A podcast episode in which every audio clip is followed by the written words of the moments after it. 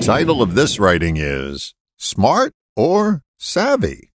I think, given a choice, most folks would rather be smart than stupid.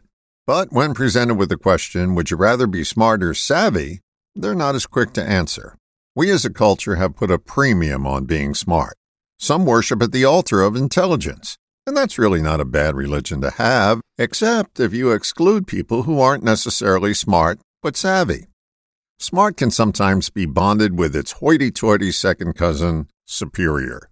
Just look at some folks in the world of academia if you need some textbook examples.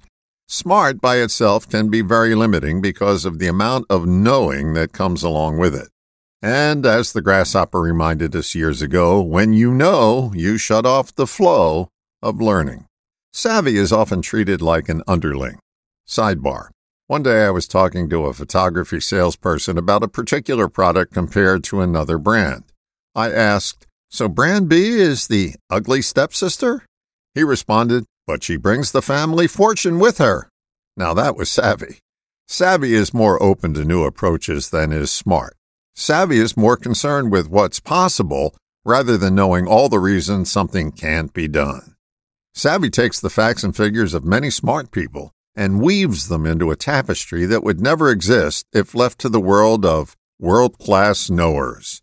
Frankly, I enjoy being around smart people. They can elevate a conversation and often add to my vocabulary. I equally enjoy savvy people because they show me how to get things done. And if you run into a combination of smart and savvy, make sure to hang around that person as often as you can. Not only will you learn more, but you'll get more done. All the best, John.